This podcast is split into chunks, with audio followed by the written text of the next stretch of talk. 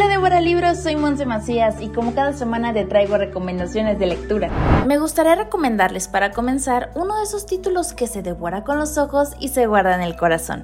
Estoy hablando de Los infinitamente pequeños de Alejandra Labastida. Este es un libro inusual, profundo y repleto de cadencia, en el que parece que va hacia un lado y de repente estás en otro completamente distinto. Vaya, es una especie de juego del que sin darnos cuenta somos parte y no queremos dejar de jugarlo. Además, este título cuenta con ilustraciones de Marco Castro que lo vuelven un apasionante objeto de admiración, experiencia visual muy enriquecedora que lo convertirá en un gran favorito para muchos lectores. A continuación me gustaría revelarles un secreto, bueno, varios de hecho. Pues María Gianola tiene algo para que los pequeños en casa se acerquen a una de las más prodigiosas mentes de la humanidad. En el increíble diario secreto de Leonardo, Leonardo da Vinci se presenta sin pudores sobre sus aspiraciones y pasiones para desvelar sus más profundos secretos ante los niños, de manera pícara e inocente, mostrándonos su lado más humano. Es un libro ilustrado que podría despertar al creativo en potencia que todos los niños llevan dentro sin duda un divertido complemento a la actividad educativa de los pequeños que perfectamente puede disfrutarse en familia.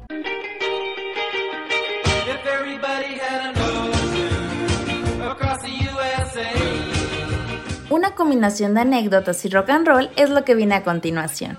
Un sonido único que redefinió el mundo de la música norteamericana en la década de los 60 no irrumpió libre de miedos y ansiedades.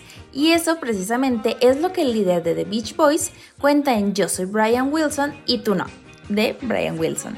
Sus temas hoy míticos nos dan fe del alcance de la revolución que llegaría a la industria discográfica de la mano de este incomprendido talento natural, cuya sofisticación llevaría las posibilidades creativas del pop a confines desconocidos. Este libro de memorias se vuelve necesario para los amantes de su música y quienes crecieron al ritmo de sus notas surferas. Platicamos con Lizeth Cisneros, editora del libro, y esto nos contó. Pues este libro te ofrece un muy gran ejercicio para, para escuchar la música, para leer el libro, conocer el otro lado de Brian Wilson y de plano ya te metes a la película, ¿no? Para conocer un poco más la vida de, esta estrella. Vamos, el genio de Brian Wilson, el genio creativo, quiero decir, es, una cosa que marcó época, ¿no? Para fortuna o para desgracia, pues coincidió con, con, los Beatles y entonces de, de pronto quedaban un poquito relegados, aunque también había ocasiones en las que se iban por, por la lateral y, los rebasaban, ¿no?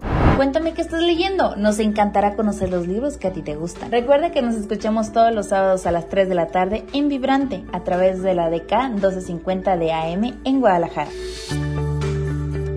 En la producción, Cristian Cobos. En Twitter, Chris Cobos D. A mí me encuentras como Monse-P Macías. Nuestras vidas son libros abiertos. Hasta la próxima.